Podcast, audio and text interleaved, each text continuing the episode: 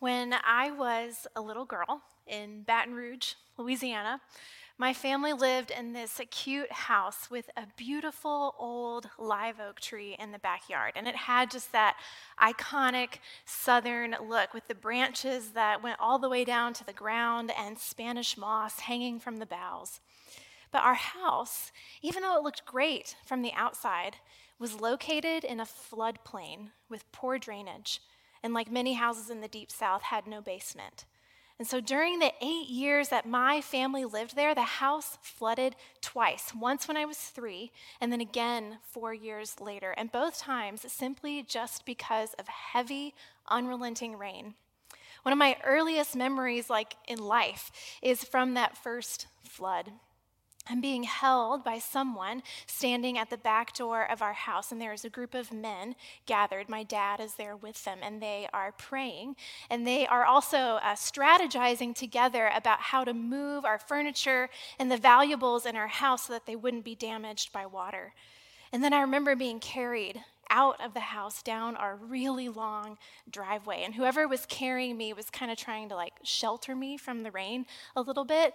And I just remember looking down as I was being held and seeing his boots just sloshing through the water that was in our driveway. And the water was already basically up to his knees.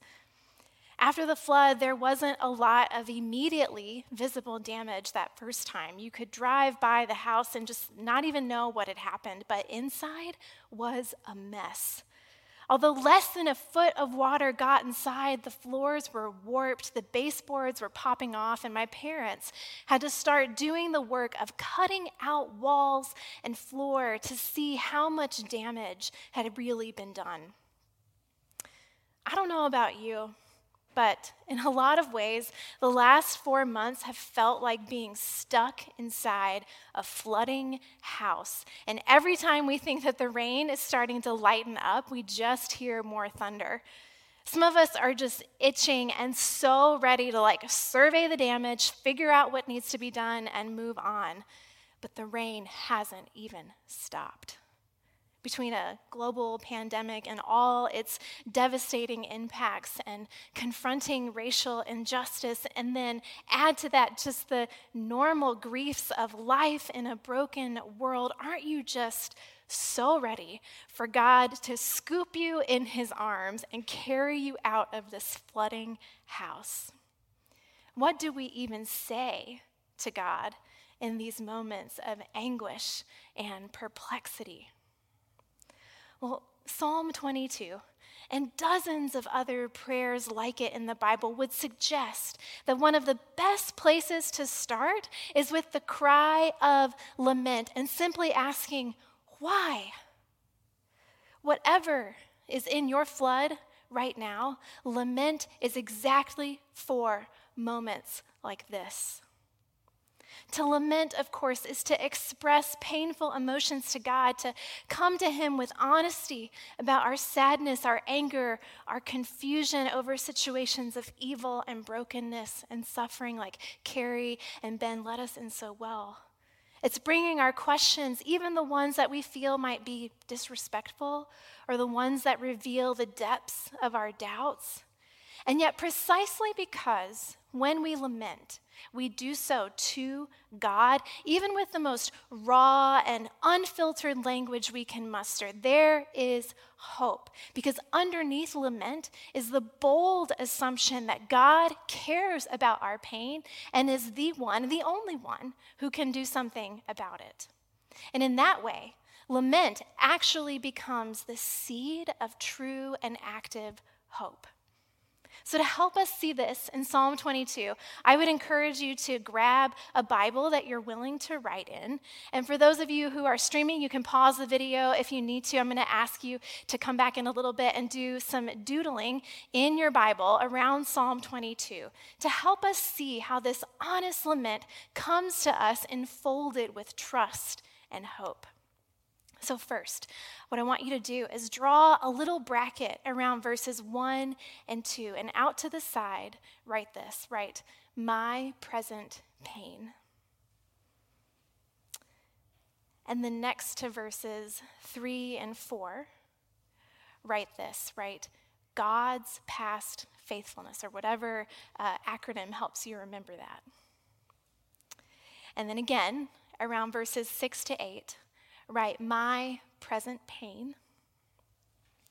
And then again, around verses 9 to 10, write God's past faithfulness. And then around verses 11 to 21, which is a long section, write my present pain. And then finally, around verses 22 to 30, the end of the psalm, write God's good future. I'll give you a moment to finish that up. And so, as you can see, Psalm 22 is a lament psalm, but it's not one that sits still. It is a roller coaster ride of emotions, emotions that are all given some breathing space and don't come in a clear, straight line. Many of you are familiar with our local mission partner, Treehouse, and their work to end hopelessness among teens. And one of the pictures that they use to visualize their work is this image of a tangled line. For them, this line represents what it looks like to move from hopelessness to hope. It is a tangled process, non linear, and sometimes just like one step forward and then five steps back. But in that picture, two things are clear. First, when you pull back and see the big picture, the forward moving direction is unmistakable. But alongside that, is the reality that the journey is not quick or easy, especially when you're knotted up with your own lament and pain. What makes Psalm 22 such a beautiful resource for us is that it shows us both of these things. We get the up close, unvarnished, graphic descriptions of pain, and we get the zoomed out big picture which unmistakably tells us that hope gets the final word. Even with present pain, God's good future is on the horizon. Without that hope, lament might crush us. But without honest lament, hope would be shallow, based on a false reality, ignoring the true toll of evil and suffering in the world. And as any good therapist will tell you, and I have the experience, there is no healing apart from feeling it. And so, if the house is flooding and we're not getting out anytime soon, how does lament, and in particular Psalm 22, help us in that place? Well, first and quite simply, Lament helps us name the reality of suffering and brokenness and evil. By giving us language to describe our suffering before God, we are actually forced to look at what is causing us pain. Bishop Christophe Munzihirwa was a Congolese Catholic bishop in the 1990s who served in Congo during a time of just immense suffering after the Rwandan genocide and the ensuing violence that spilled into his country. And he said this I love it.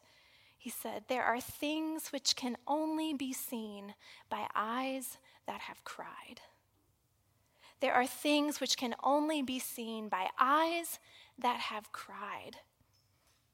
In other words, lament helps us see the world rightly. And our view of reality then is, in some sense, skewed until we can truly name before God that all is not well. I quote a church leader from the global south here intentionally because I believe that for the American church, lament is an incredibly countercultural choice. We are really good at either immediately wanting to fix the problems when we see them or just numbing out and insulating ourselves from any type of discomfort. But both of these responses, unchallenged by lament, can lead us to a falsely optimistic view of the world that leaves very little room in our own imaginations for confronting suffering, both our own and that of our neighbors and the world. But instead, Lament invites us to be a bit more truthful about the suffering around us and in us. It permits us to admit that the brokenness is far beyond our powers of solving it. And it's waiting for us when the numbing techniques wear off, as they always do. Instead of saying, it's fine, Psalm 22 gives us permission to say, This hurts so much, it feels like I'm to die. And instead of spiritually glossing over something with, well, we know God has a plan, Psalm 22 begs, God, do you even have a plan right now? In the logic of lament, this is not overly dramatic whining, and it doesn't make God mad. Instead, it's actually a truthful way of communicating with God and seeing the world. In the Gospels of Matthew and Mark, the very last thing Jesus says before he dies is Psalm 22, verse 1. My God, my God, why have you forsaken me? Dale Bruner calls these words of Jesus the gospel at its deepest. You see, there are all kinds of other things Jesus could have said, like, we won, or hallelujah. But the last thing he says before his death isn't a victory shout, it's an anguished question. If we go back to that tangled line, when Jesus utters that cry of lament, we can imagine it's as if he leaps right into the center of the most knotted, gnarly, hopeless, messy place of this whole thing. And the fact that Jesus does that, joining his lament to our own, that is the beginning of true hope. On the cross, Jesus identifies himself with our suffering and stands in solidarity with sinners at our lowest point of estrangement from God. Jesus makes our whys his own. He takes on our questions, our agony of not understanding. He takes on the impact of sin and suffering to its fullest. But of course, this is the gospel's paradox of joy because Jesus takes on the worst of our sin and suffering to the point of uttering that agonizing cry in Psalm 22, we are therefore able to lament in the full confidence that there is no suffering we could ever experience where God's presence does not also go with us. Christ's lament of forsakenness in the hour of his greatest agony means that in the hours of our agony, we are never forsaken. In Jesus, God locates himself with us in our suffering. And what that means is that our suffering is therefore relocated inside the story that God is writing. One where the line of lament may not straighten out right away, but the big picture is certain. Although Jesus only quotes the first part of Psalm 22, we know that the gospel writers want us to imagine his entire life through the prism of Psalm 22, both in his suffering and the subhuman treatment of crucifixion and the victory of God's good future. I want to remind you of Psalm 22's ending. It's a sweeping vision that I want you to hear. It goes, All the families of the nations shall worship before him and future generations will be told about the Lord and proclaim his deliverance to a people yet unborn. Friends, that is us. That is the story of our lament becoming a part of the story that God has already determined, where the ending is sure. And because Jesus locates himself with us in our lament, our laments are relocated inside the story that he is writing. It's a tangled line that begins to unfold into hope. And in the big picture of Psalm 22, the, the really big picture, the one that includes Jesus and me and you and all the families of the earth, in that story, lament actually becomes the seed of creative and hopeful action. One of the best resources that I have found for stimulating my own thinking during this pandemic season has come out of a group called Praxis, which is a Christian business and nonprofit accelerator that exists to cultivate what Praxis calls redemptive entrepreneurship. And I just love that. And so they are working with entrepreneurs and leaders who are trying to creatively address problems in their community and find solutions in ways that benefit the common good. And recently on a podcast, some praxis leaders were talking about how they see the practice of lament as an essential first step for entrepreneurs to creatively respond to brokenness in meaningful ways through their work. They described how in lament we get up close to pain and problems that we're trying to understand. And then we carry it before God. And in that movement of truthfulness and honesty, our own imaginations open up to God's vision and direction rather than simply just applying our own human derived solutions. And as I was listening to this podcast, I was fascinated because in praxis, Christian entrepreneurs are learning about lament, not just for personal spiritual connection with God, but as a necessary first step for their own businesses, for even creating possibilities of hope within their work. Effectively, these American entrepreneurs are learning the same thing that Bishop Munzihirwa taught.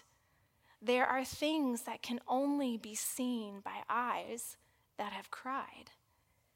So, whether we are journeying through suffering ourselves or beholding it in the world around us, faithful and truthful lament is often necessary in order to even see the next right step. So, what does this look like? What does it look like for a lament to lead to a next step of creative and redemptive action? And again, unsurprisingly, the missions pastor, I am drawn to the witness of the global church, this time in Liberia, in the story of the women in white. In early 2003, Liberia had been mired in civil war for 14 years and thousands of Liberians were internally displaced. Children were being recruited as soldiers. Violence against women had skyrocketed. And that year, one woman named Leymah Gbowee and a small group of her friends visited women in refugee camps. And they listened to their stories of pain and loss. And they sat with them in lament. And they put their hearts in a position to be moved by their pain.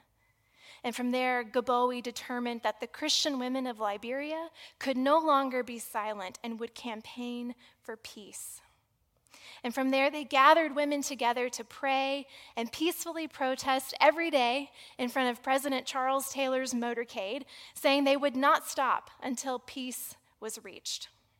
And they became known as the women in white because when they protested, as you can see, they wore all white and they refused to put on anything celebratory like colorful clothes or jewelry or fix their hair. In the end, thousands of women joined the movement and they wielded so much influence that they played a crucial role in bringing about a peace agreement and an end to the war that year. Their first steps of lament gave birth to meaningful hope and action. There are nearer examples as well. Many of you are familiar with Bryan Stevenson, who spoke here a couple years ago. He's the founder of the Equal Justice Initiative based in Montgomery, Alabama. In 2018, EJI opened up the National Memorial for Peace and Justice, which stands to memorialize the legacy of the suffering of African Americans in this country. In one section, which you can see here, there are over 800, 800 monuments, one for each county in the United States where a racial terror lynching took place with the names of victims engraved on the columns. This memorial is a form of public lament for the past that is meant to provoke visitors in the present towards creative action into the future. EJI says this site is meant to help people reflect on America's history of racial inequity while also being, and I quote, designed to promote a more hopeful commitment to racial equality and the just treatment of all people. So, with this monument, EJI is actually attempting to leverage the gift of lament for creative and meaningful action in the direction of a better future. That future, you'll remember, according to Psalm 22, is one where God heals the afflictions of the afflicted and where the poor shall eat and be satisfied. It's a future where God's will use, God will use his own people to do the work of redemption and of proclamation of his deliverance. It is a future that Jesus' own lament opens up for us. And it makes me want to ask the question of us, CPC what could be born of our lament in this season, this season of COVID 19 and renewed calls for racial justice? What will be born from us in this season that will enable future generations and a people yet unborn to praise the living God?